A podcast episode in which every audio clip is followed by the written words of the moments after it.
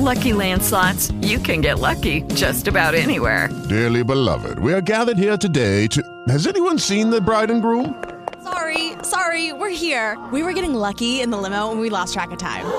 No, Lucky Land Casino, with cash prizes that add up quicker than a guest registry. In that case, I pronounce you lucky. Play for free at LuckyLandSlots.com. Daily bonuses are waiting. No purchase necessary. Void where prohibited by law. 18 plus. Terms and conditions apply. See website for details. Hey guys, it is Ryan. I'm not sure if you know this about me, but I'm a bit of a fun fanatic when I can. I like to work, but I like fun too. It's a thing. And now the truth is out there. I can tell you about my favorite place to have fun. Chumba Casino. They have hundreds of social casino style games to choose from with new games released each week. You can play for free anytime, anywhere and each day brings a new chance to collect daily bonuses. So join me in the fun. Sign up now at ChumbaCasino.com. No purchase necessary. VGW. Void were prohibited by law. See terms and conditions. 18 plus. Brice Larson returns right now on ESPN 960. Get in on the conversation by sending in your thoughts on today's show via open mic submission on the ESPN 960 app.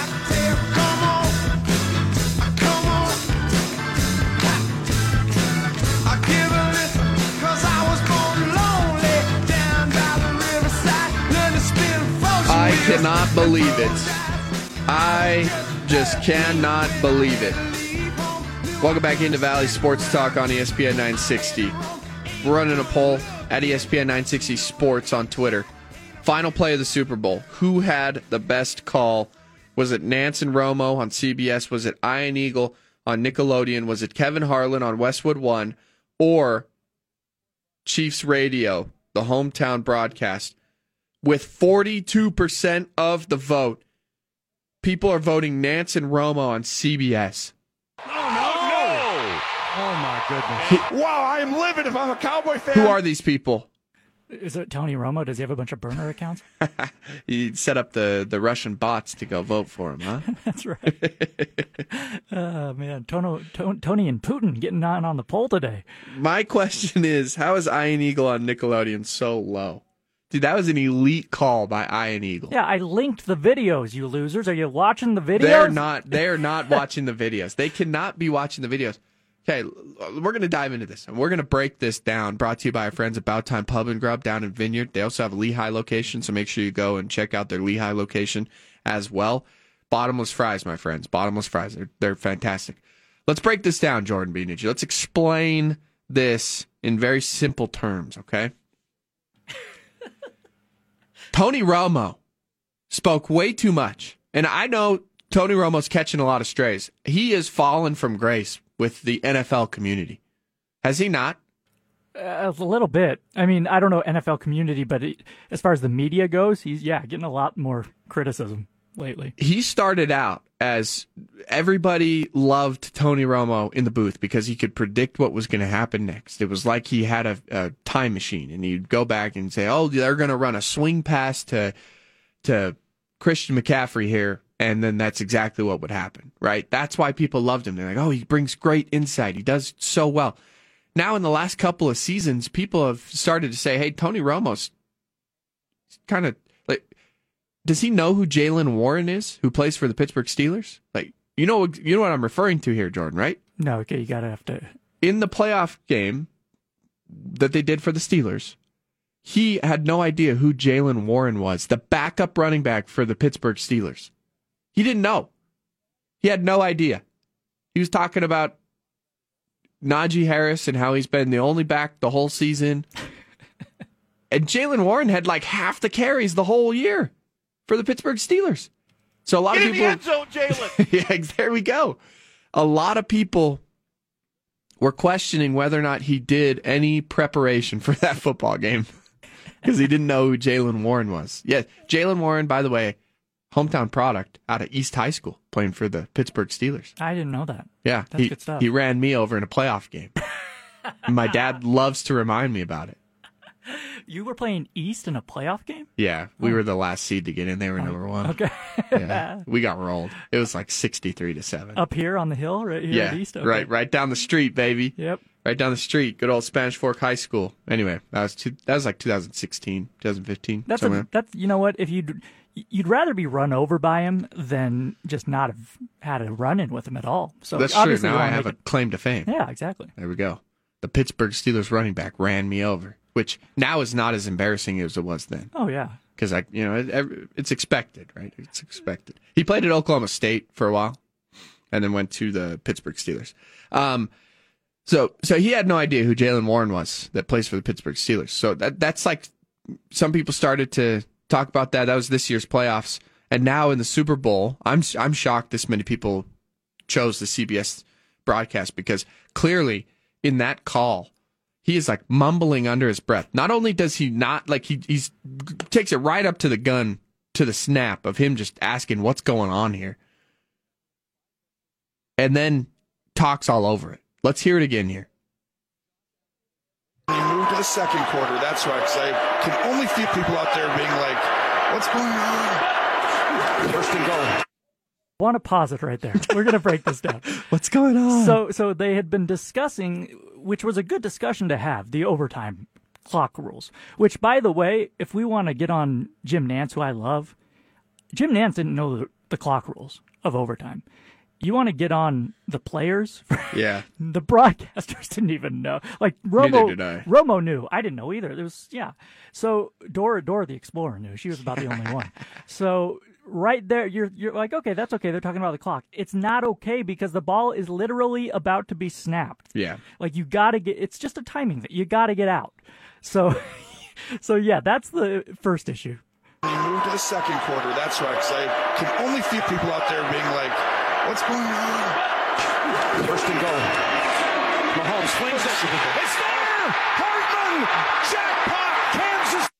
Kansas. He he mumbles something. Some For the Super Bowl. Oh, is that what it was? Yeah, for the Super Bowl. For the Super Bowl.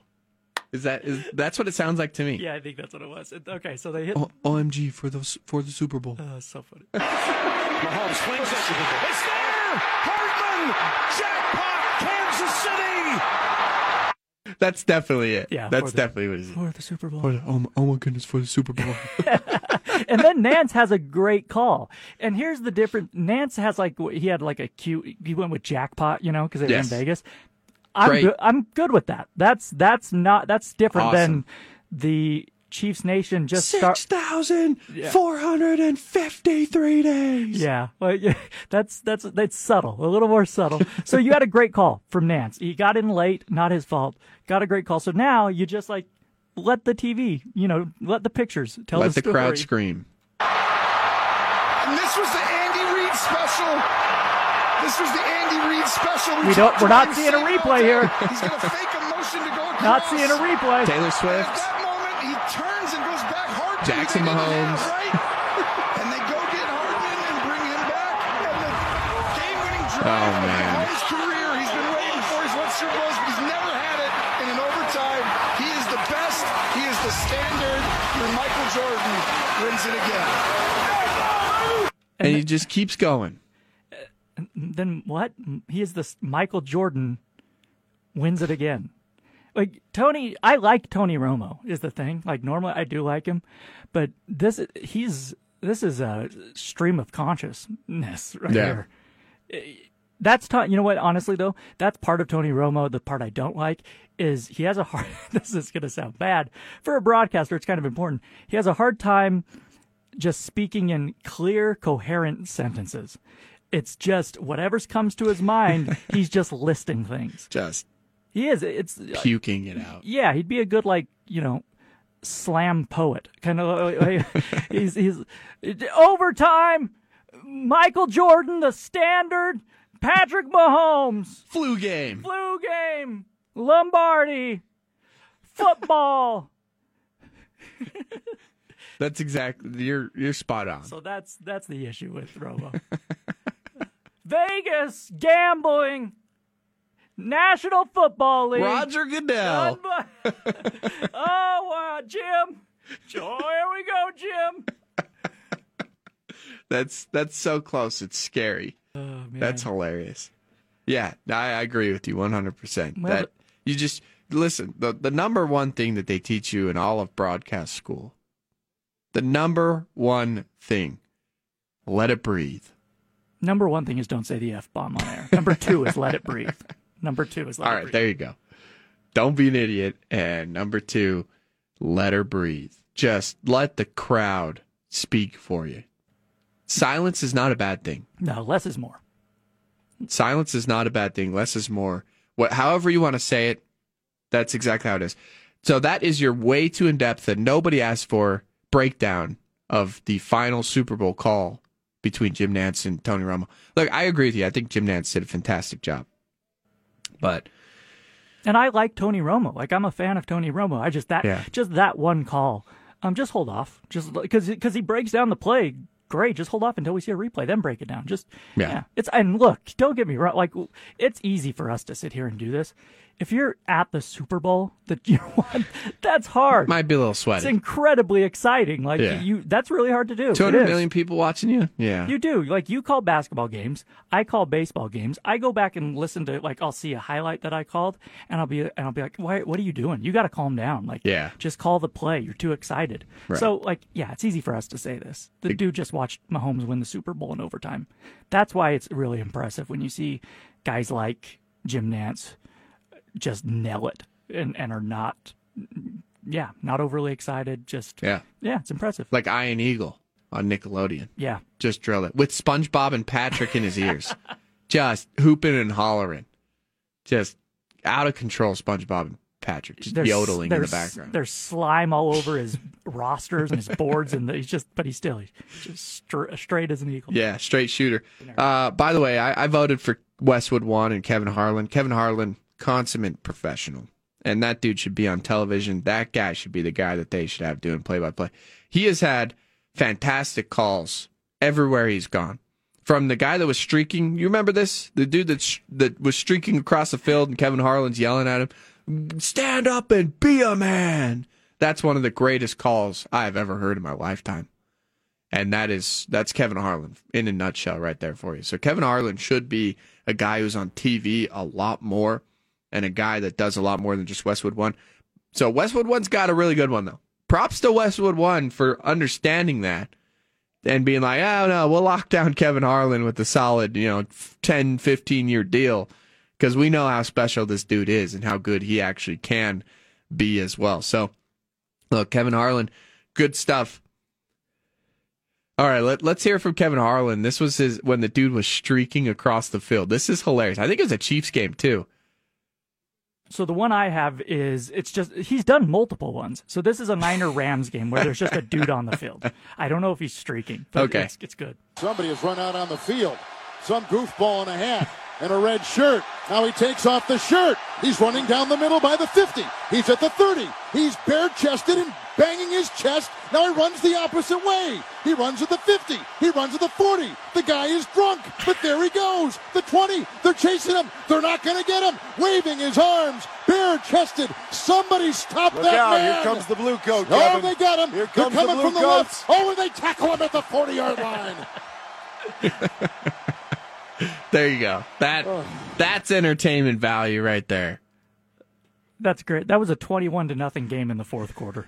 Just a terrible game, and that did it. By the way, we didn't even get. I you know what was uh, what really made me laugh during the Super Bowl was there was a streaker during the Super Bowl. This year. Yes. and Romo was Romo so wanted to talk about it, and he literally he was like, "Oh, we got a streaker, but we can't talk about it."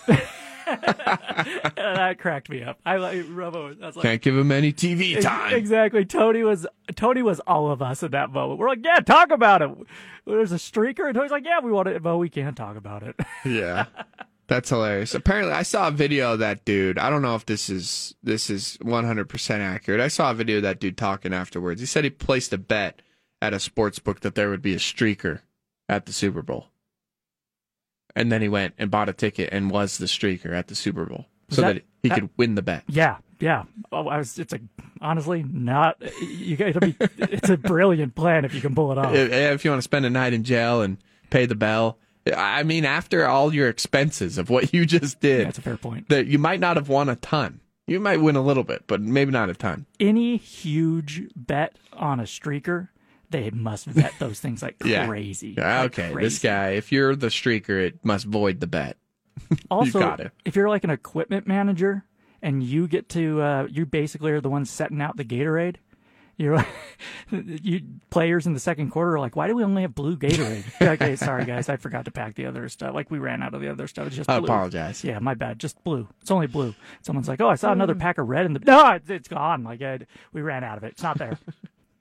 All right. Uh, final thing before we take a break here. I, I need to establish this for the record, Jordan. So I was thinking about this a little bit further last night.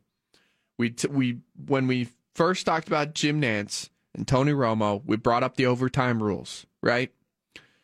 The Chiefs had the football. They're down by three with eight seconds to go. Am I correct in saying that? yeah, yeah.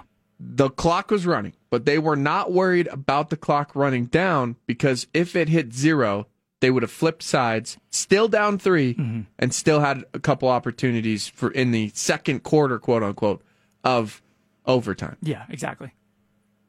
So there is indeed two separate quarters of overtime. So it is like soccer where you play two overtime periods. There are four different quarters of overtime, and then you go Jeez. into another quarter. It doesn't matter. So yeah, so if you You go my- obviously you go until you f- figure out who's going to win. Yeah, my understanding is is it's just like the quarter, like you said. So if they had not, if they had tied the game there, we go to the second overtime, which is a second quarter of overtime. If they're still tied after that, they go flip another coin. I'm pretty sure Gotcha. at midfield, and we go into the quote unquote third quarter of overtime. So yeah, Okay. So there is another coin flip that would that's my understanding. Okay. All right. That makes sense. That's that's interesting. That- Which, which oh, go ahead. Very strange overtime. It's odd. If I'm Kyle Shanahan right there, I think I take a timeout because eh, why not? You know, what like right. you're deep, you're you're on your heels a little bit, um, but and give yourself a, a little chance to rest because I feel like taking a timeout. It's not like it's gonna do anything for the Chiefs are great no matter what. It's, Yes. you know, giving them extra time I don't think is huge, but uh, I don't know. It just a, I don't know if that's a real criticism, but yeah, it doesn't. People are saying, well, they didn't want to take a timeout because they were so close to, you know, lo- winning the game eight seconds. No, like you said, it doesn't matter. It The wouldn't clock- have mattered. The timeout with the clock and everything wouldn't have mattered anyway. game clock matters not at all. The only reason they even have a game clock in overtime is because of the directions. They have to switch sides at some point. And the reason why the Chiefs were trying to not necessarily hurry up, but they could have let it go all the way out. But they the reason why they wanted to run one more play before the clock ran out and they had to switch sides was because it would have essentially been a timeout for the 49ers to regroup and maybe they could have caught them off guard, which they did. Yeah, I think yeah, I think that's a good call. hmm So you're you're exactly right. Why not just take the time out right there and maybe regroup a little bit and say, hey, this is what they like to do in, within the five yard line. Just remind your guys, and maybe remind Kyle Juszczyk what the rules are in overtime. Yeah. I'm telling you, it is hilarious. Like nobody knew the rules in overtime. It seemed like broadcasters, we didn't. I didn't really understand the. We're talking about it right now. Like, yeah, like, it's it's also hilarious that Juszczyk admitted to the world that he didn't know the oh, rules. oh yeah, n- no shame. He was just like, yeah, I. I- doesn't matter to me. Like I thought. what get- difference does it make to me? I just catch football. I'd catch the football. I try to score. Same with that Chiefs receiver. He's like, I don't know, just general overtime me, rules. Mecole Hardman, man. Yeah, man, we're just looking to score. That's that's interesting. I wonder how much that went into the Chiefs actually being able to win in overtime. How much it affected the game with them knowing their strategy. With does it matter that the players know the strategy? Does it not? There's a healthy debate going on right now about whether or not the players actually need to know, or whether or not they just listen to what the coach tells them and they just go do it. I think the quarterback, obviously, because he has the ball all the time, he knows the risks. Yeah. has to know. Um, other than that, I yeah, I don't think it's that important that that players really know. I do think it's important as far as like if let's say the Niners didn't score that first time they got the ball, it's hugely important that the Chiefs players know we just need a field goal to win the game. Yeah. Because then you're not taking as many chances. Um, let's say, you know, you're at the goal line or, you know, you're not stretching that ball out where it could be knocked away, fumbled. Right. But as far as this game went, where if you, I don't think it mattered that much on either side whether the players knew, the coaching staff knew. Which brings us to another debate. Was yesterday was should Shanahan had kicked off? Should he have chosen defense first? And I think he probably should have. But uh, Yeah. But as long as he knows, I don't. I think it's a little overblown if the players don't know. It's hilarious and it seems so stupid. Like it on the on the surface, you're like, "Are you kidding me?" But I, after thinking about it, I'm like, "Yeah, it doesn't really make that big of a difference, I guess." Yeah. Really interesting though, and you can bet from this point on, any team that makes it to the playoffs, every single head coach is going to drill it into their players' heads what those overtime rules are. They will make sure that they know it. Yeah. Just in case, because you never know what could go wrong. Well, let's. I'm trying to think of a scenario. It would where it would someone would make a huge mistake based on not knowing. I can't really. if they maybe uh, if they didn't know that the you know say the, the 49ers were in that situation where they didn't know the clock was rolling down and maybe they tried to go they hurried it up because they thought they needed to get into the end zone before the time went down. Or maybe even uh, obviously the coaches knew shanahan knew maybe they just kick the field goal right there because they feel like oh there's three seconds left Yeah. we got to tie it up before the clock runs out But that's but that's a coaching and a quarterback True. issue. Like those two have to know. and we're specifically talking players Exactly. Like even there, if you're not the quarterback or even like the center, the center should know because he has Yeah. he, gotta, he has to snap the ball. You don't want the ball snapped. Right. But How other than that, one thing that you see a lot in regulation that happens is defenses allowing uh, other teams to score to leave enough time on the clock for you then to go down and score the other way. yeah, It, this one could go one of two ways: a defense allowing the offensive player to score because they think they need the time, and then the other way would be the player sliding before he gets into the end zone because they think that they need to run the clock out. yeah, yeah. So that could be a scenario. That's a good scenario. Yeah. uh, either way of where a player would need to know and understand what exactly is going on. Yeah, with defense, you're getting that call from the sideline, like, "Okay, let him score." Yeah. So that's not a huge one, but yeah, sliding. That's a good point. Yeah. Um, slight. Uh, yeah. Um, you know, I think we do overthink it though. Like f- guys on the field are so and should be so focused on doing their job, just doing what they need to do. Where you hear that, and I forgot the Chiefs receiver. What was his name? Who caught the touchdown? Mecole Hardman. Yeah, Hardman. Say, I didn't even know that we'd won the Super Bowl. Like, that's so insane to me. But all he's thinking about is just like, I got to run my route Yeah. and catch the football. Right. That's all I have to do. Look, I would understand that. Here's here's my thing though. I would understand that point if we're talking about college kids, if we're talking about high school kids. Oh, I'm with you. Like they're just playing a game. They're yeah, college. It's more of a job. These dudes are getting paid millions of dollars. They spend 24 hours, probably not 24 hours, but 40 hours a week. This is a full time job. This is millions of life. dollars. Yeah, you would think. You would think that they would study a little bit and know the rules of the game that they're getting paid to play. Yeah, you know, you would. You would. Yeah. Um, that's that's where I'm dumbfounded. Oh, I am too. Yeah. I, I just think that we don't realize how focused a lot of. Yeah. And how granular they get with their specific jobs. That's exactly right. So, at the point that they need to know everything about what they're doing specifically. They don't have time to think about some of these other things. Well, it's like quarterbacks on the when you when the offense is done, you know, when the defense goes out on the field, the quarterbacks are not watching the game. They're Yeah. not even wa You know, you'll ask your quarterback like you could ask a quarterback, "Hey, what about the defense? Your defense uh, making a big play there?" Like, uh, yeah, I heard so and so got a great ta They don't even see it a lot of times because they're so f- they have to be so focused on what are we going to do next. Yeah. They're It's- watching the iPad on the sideline. it's the opposite of basketball. Like that's what is fun about basketball and baseball. You kind of you have to know every part of the game, Mhm. really, because you're in all the time. Basically, baseball a little more specialty, but basketball, hockey, eh, that you have to be an all around player. Football is the most specialized sport in the world. Like you don't have you have to do a couple of things Yeah. and and just know how to do have to be an expert at a couple of things. Yeah, it's definitely interesting. And this debate's going to continue to go on and on and on. And we'll continue to talk about it as more points are being brought up. If you want to uh, give your opinion, you can. You can give us a call, 844-442-0960. We have time for you, you to hop in and get on with your phone call. You can also send us an open mic submission on the ESPN 960 mobile app. And Jordan Bianucci will be looking out for those coming in as well.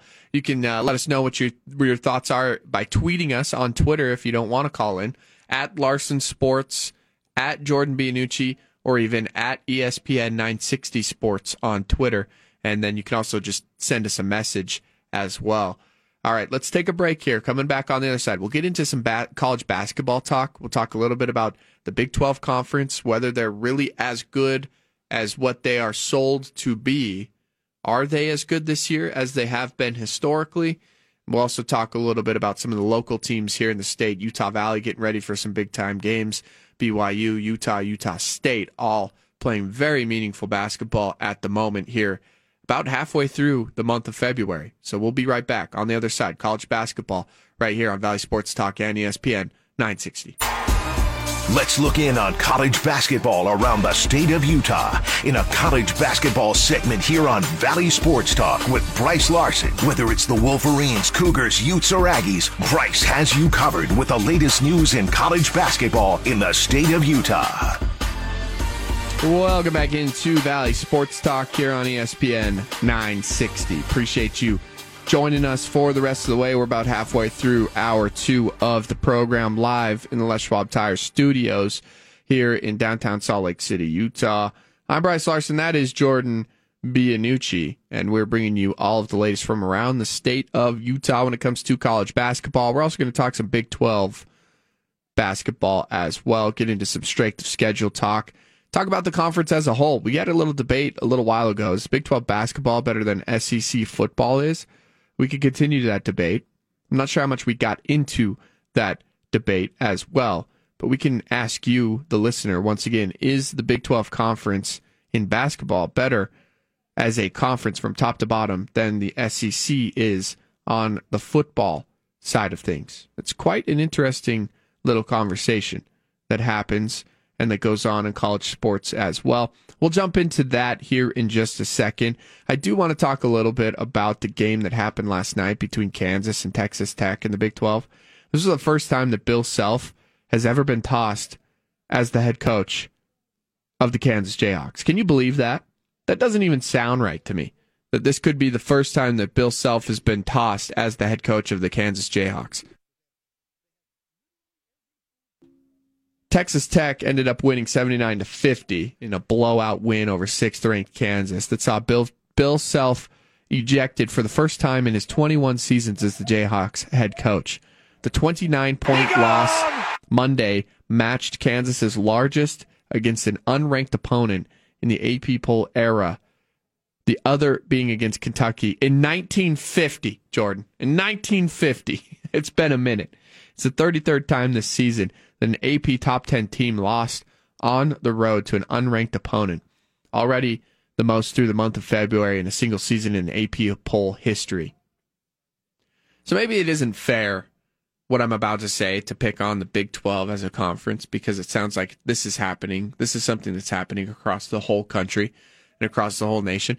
But my question to you is the Big 12 as strong as it has been historically? Is it as, as strong of a conference? Now, people will cite the amount of top 25 wins.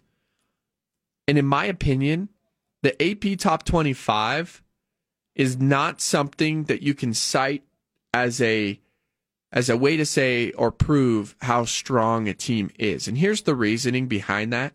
It's because it's very subjective because they allow media members to vote on the AP top 25 and they allow them to um, essentially put their narrative out there. So if you have a bunch of Big 12 riders who think that the Big 12, and maybe it's rightfully so, is the best conference in the nation, this happens in college football as well, then they're going to put 12 different teams in the AP top 25 week in and week out. They're going to, so that's why I don't really like the uh, wins against ranked opponents argument. We have beat so many different ranked opponents uh, yeah, that's because in football, Kentucky's ranked no, number 25 after losing four straight because the SEC is also so good of a conference. They lost four straight games, and they're still number 25 in the nation. Is this making sense what I'm trying to explain here, Jordan? Yeah, and the other aspect of it is we don't know how good the Big 12 is. These teams are really because they only play each other. Right. No one's, you know, very few are playing quality opponents outside of conference. So it's really, yeah, really difficult to uh, assess them when you're just playing one another. Well, that's they're a good team because they beat that team who we think is good, but we're you know, it's really difficult. Exactly. And the truth serum comes, the true test and the truth serum comes in the postseason when you get to March Madness and you're matched up against Big Ten teams, SEC teams, Big East teams, and we'll see what the Big 12's record is when March Madness rolls around. And we'll see how good they actually are as a conference as a whole. Last year, they did okay. They weren't the best conference, but they did okay. They had some teams that went deep. Kansas State went deep. Texas went pretty deep. So they did okay as a conference. But overall, as a whole, there were a lot of teams that ended up losing. And not just in, in the first weekend as well. I mean, the first round, you had a couple uh, lose really early. Second round, you had a couple lose. So we'll see. Um, the other thing is how many teams get in. The net rankings, I would say, are a little bit more, uh, a little bit better measure because they do take into account a lot of different things. You have the, you know, the the quad wins, quad one, two, three, and four wins. So I will allow a little bit more of the the the net rankings to reign a little bit more supreme when I'm looking at which conferences are the best and who has the best teams as well. So I will take some of that data and look at it. KenPom as well. I really like what KenPom does. So we could take a look at each one of these and still decide which conference is the best.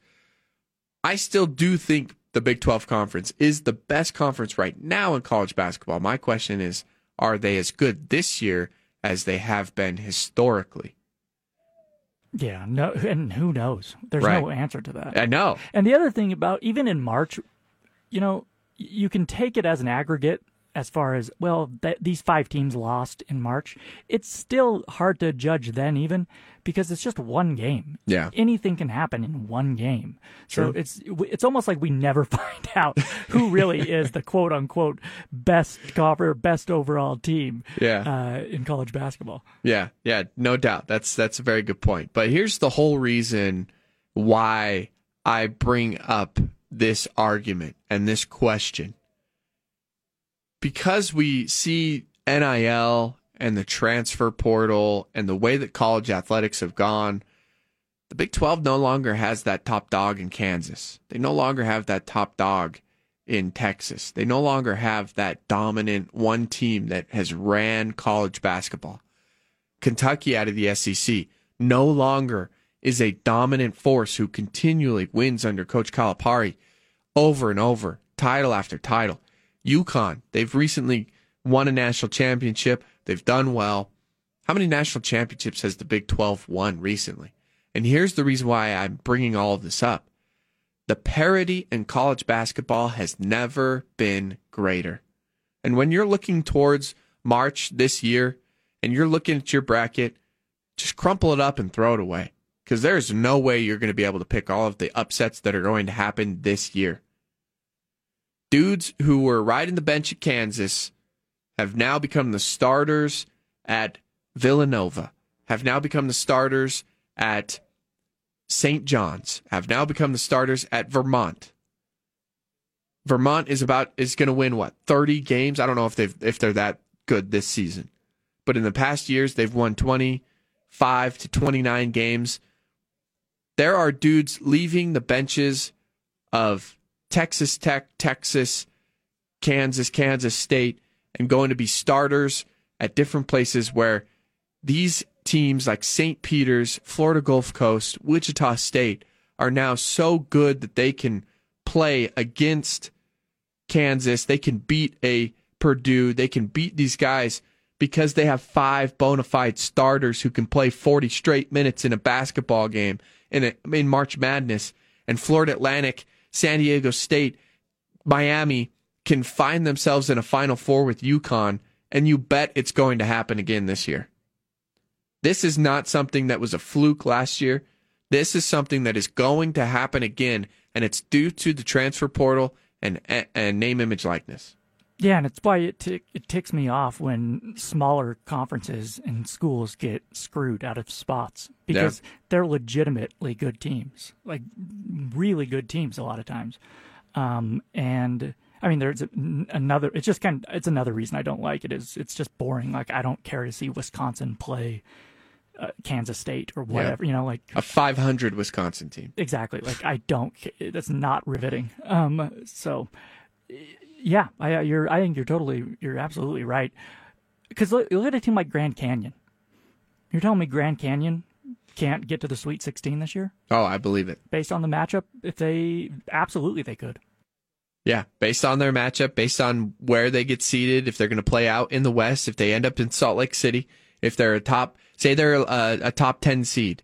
So they're playing pretty well. They might get a 12 seed, which is just fine. 11, 10, 11, 12, if they are right there, uh, I'll take Grand Canyon to beat whoever they're facing in the 12 5 matchup for sure. I think that Grand Canyon can go on a run. I think this is what uh, head coach um, Bryce Drew has waited for. He's kind of built that team around, and and that in Grand Canyon is an, exactly the example.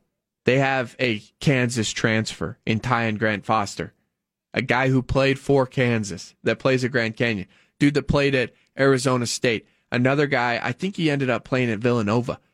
So Grand Canyon is exactly what I'm talking about when I say these guys who rode the bench elsewhere, who have the skills and ability to one day play for Kansas, are playing at other schools like Grand Canyon, like Vermont, like St. Peter's, like Florida Gulf Coast, Wichita State.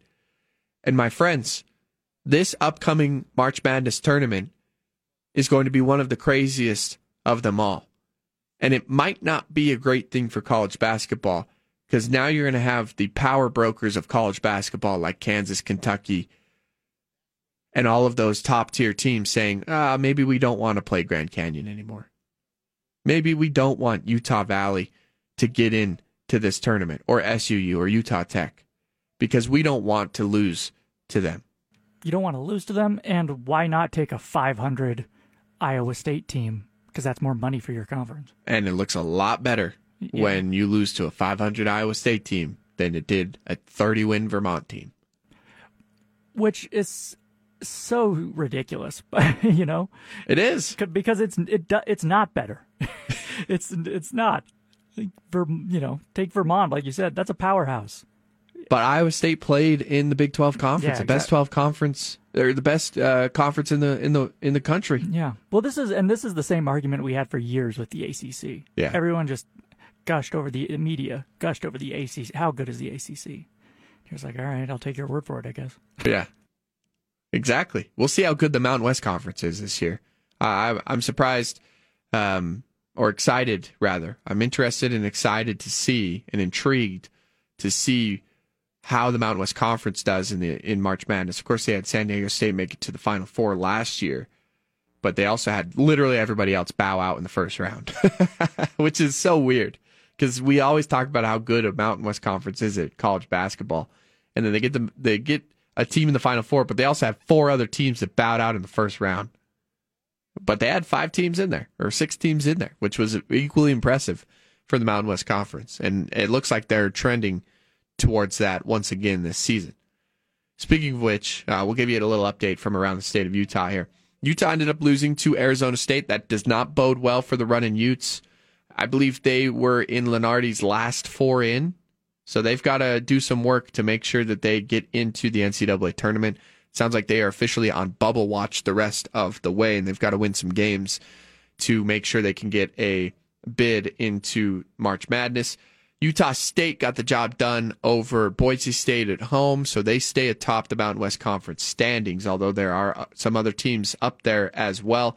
I believe New Mexico ended up losing so I think right now, with Boise State and New Mexico losing, it's San Diego State and Utah State a game ahead of the rest of the Mountain West Conference atop those standings as well. BYU got the win against a good Kansas State team, although they almost blew that lead. Jordan, I don't know how much of that game you ended up watching on Saturday. We talked about the Spider Man halftime and the LARPing that went on there. Besides that, that might have been the reason why Kansas State came back and, and, and won the second half essentially, but uh, BYU was still able to stave off the attack. Yeah, I tried. Well, I watched into the second half, but uh, at that point, I flipped. Uh, once that kid, you know, went to town, we'll say on that uh, Cougar tail. Did they show that on TV? Uh, they I'm trying to think. They did not. uh, At least I didn't see it on TV. But Missed they- opportunity. Yeah, but they talked about it. Um, yeah, missed opportunity. They're not. It's cable. They can show that. Um, I flipped over. I went. Uh, I went Suns Warriors at that. Oh, point. okay. That's a great game. Yeah. Yeah. Not a bad choice. Not a bad choice. So BYU gets the job done against Kansas State. They're still middle of the pack there in the Big 12 conference. And Utah Valley, they've got a big one coming up against California Baptist on the road. Uh, team that might not have their best point guard in Dom Daniels Jr.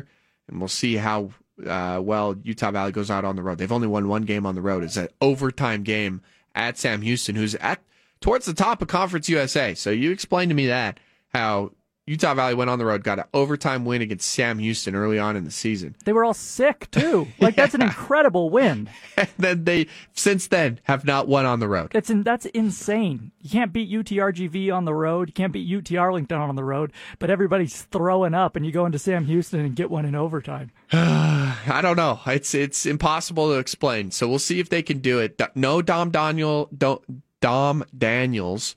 Uh, we'll see. He hasn't played the last couple of games. He might make an appearance on Thursday. So we'll see if Dom Daniels Jr., the best player and leading scorer for California Baptist, makes an appearance on Thursday night. Then they've got Southern Utah down in Cedar City. Our uh, every time Drake Allen touches the ball, probably going to get booed down there. Got to ex- probably expect Drake Allen to get booed every time he touches the ball down in, in Cedar City on Saturday. Just hopefully you get out of there with the win. Get uh, Drake Allen out of there without any bumps or bruises as well. Huge game. Massive game. Can't overstate how big that game is. That's a big one. Both of these. You win. You steal two on the road. Oh boy, you've got a brand new. You've got a brand new life. You got a brand new season. Because you can get on a little bit of a roll here if you're Utah Valley down the stretch. Got some good games, some some winnable games. UTRGV at home, UT Arlington at home. Then you're on the road at Tarleton and Abilene Christian, two teams that you could easily beat on the road as well. So you could get on a run and get hot and be the team that nobody wants to see in the WAC tournament if these guys can buy in down the stretch. We'll see. We'll see if that ends up happening. We'll see if they've got that competitive fire. We'll see if they care about it down the stretch or if they're just going to say, yeah, season's over. We'll see which team comes out against Cal Baptist and Southern Utah coming up. That's a Thursday, Saturday uh, schedule for you there as well. All right, Jordan, let's take a break. We'll come back on the other side. That'll do it for our college basketball segment. On the other side, we'll come back and wrap up a Tuesday edition of Valley Sports Talk right here on ESPN 960. Brice Larson returns right now on ESPN 960. Get in on the conversation by sending in your thoughts on today's show via open mic submission on the ESPN 960 app.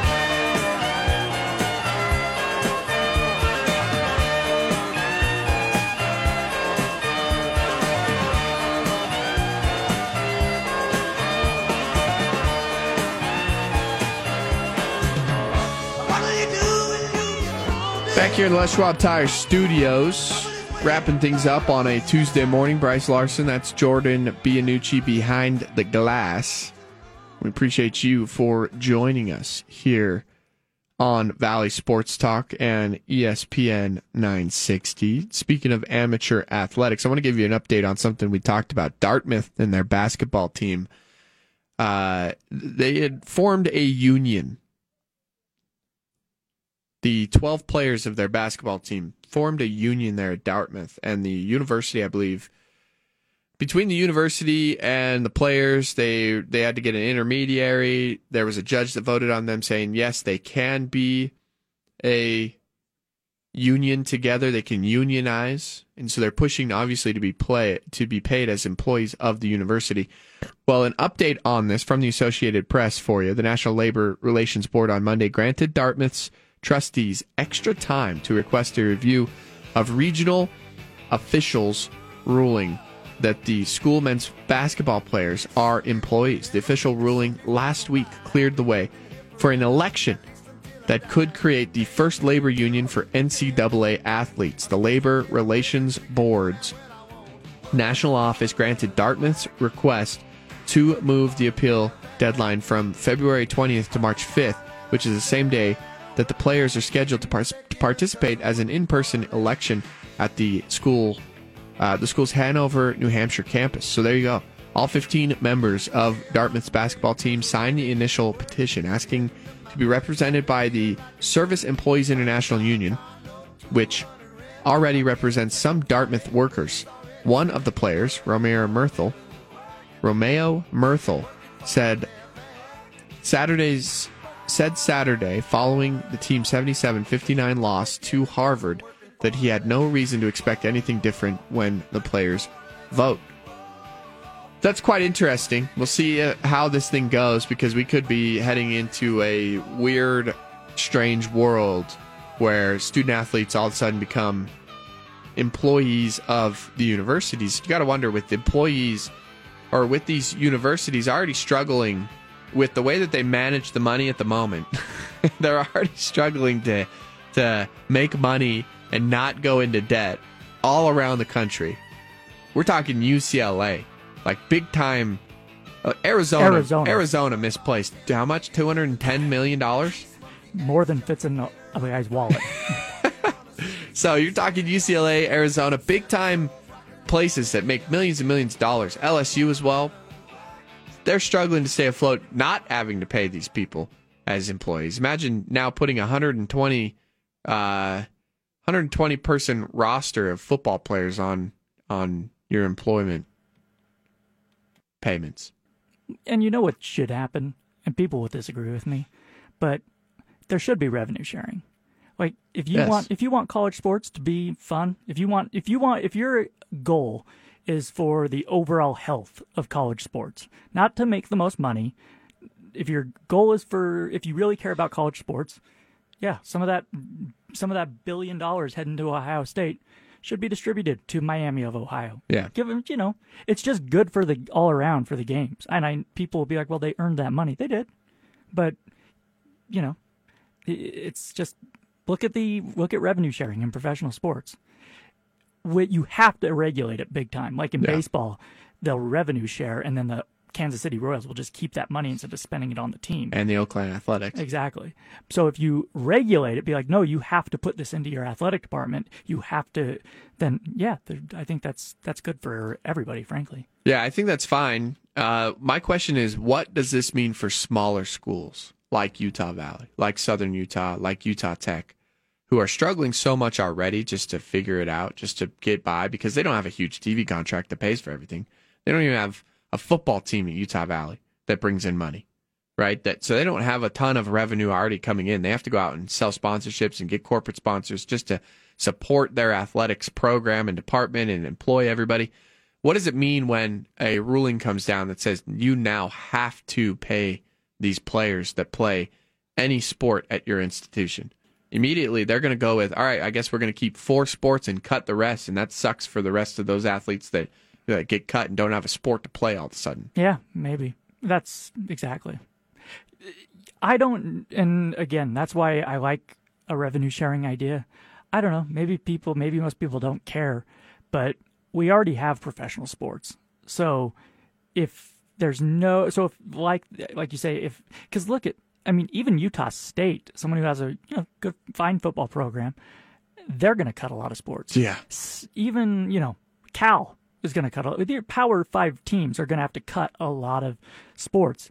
That's we've kind of lost what college athletics was really all about in the first place. Right. So, I guess you know watching Texas and Ohio State will be fun, but you know, I, not having you no longer really have a community team though. You just Yeah. you don't.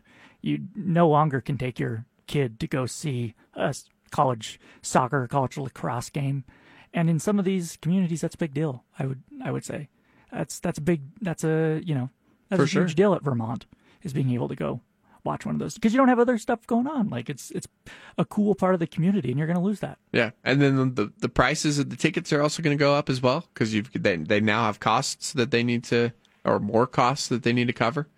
So you're going to price out a lot of the people that could or potentially used to go to those games.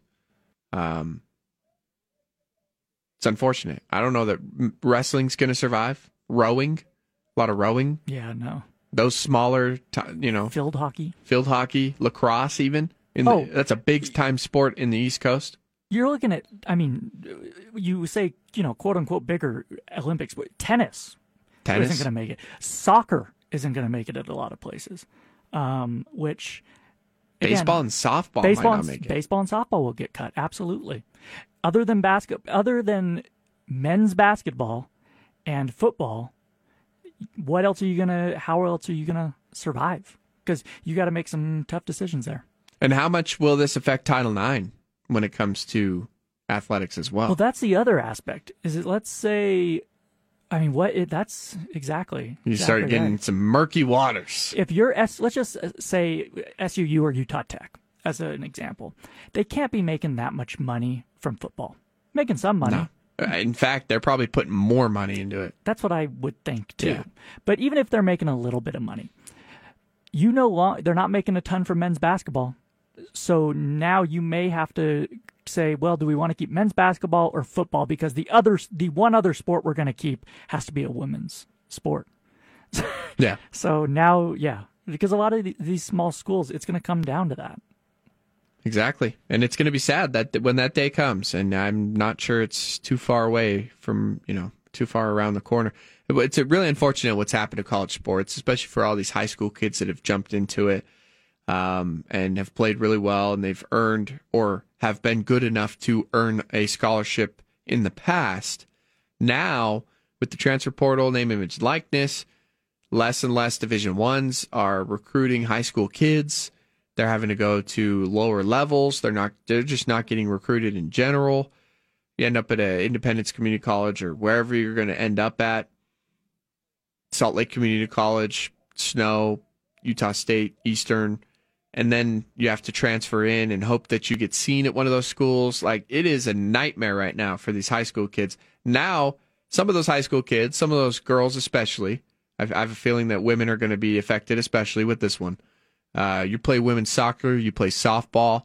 All of a sudden, there's no more programs around for you to step into at the at, col- at the college level, and high school's it for you Yeah. which is incredibly unfortunate because look how far we've come to now just revert back to what w- now we no longer have these programs. Yeah. And the answer is not, hey, we shouldn't pay the pay the players. No, the pay, these players are spending a lot of hours. Yeah. Like in football, they're bringing in that much money. They deserve a, a, absolutely a piece of the pie. Yeah. But all that revenue, it's just better for I think everybody if you if you spread it out a little. Yeah. Um.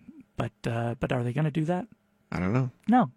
N- Someone will ha- ma- have to make them do that. Right. They're not going to give their money to. These are not benevolent. like, Well, here's the problem: is that football is going to break away from the rest of the institutions.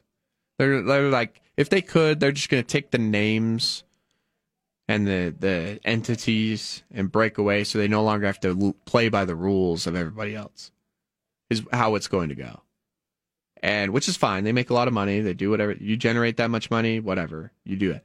That's going to kill the rest of college athletics because there's so many sports that are that are kept up and propped up by football at different universities. What you'll have to do is if you're let's say you're Ohio State and you want to go out on your own you're you know you're an independent football team to use the name Ohio State to use the logos you'll have to charge as a university a hefty hefty fee. Very. just huge fee basically what they're getting you know um, otherwise yeah why would you because that's all you have by the way in college that all you have is the name and the mascot and you know the these players aren't NFL players. They're not as good. Why? Yeah. wh- what's the difference between college sports and the U and the USFL or you know UFL? Mm, The laundry that they're wearing, And that's what. y- well, that and yeah, you're right. The level of play that these guys play at as well. Um, no, I think you're exactly right, and we'll see what ends up happening with college athletics going forward. But uh, definitely some changes on the horizon. I'm I'm curious to see. There might be. I don't know if this would be a a law that would be put in place at the government level that would force universities if they're going to have athletic programs you have to pay them or if there will be another faction of college athletics that will stick with the NCAA way and there will be a place for kids who still want to go to school and still want to do it that way to be able to go play. So then maybe you have a completely different segment similar to an NAIA, how they're different from the NCAA.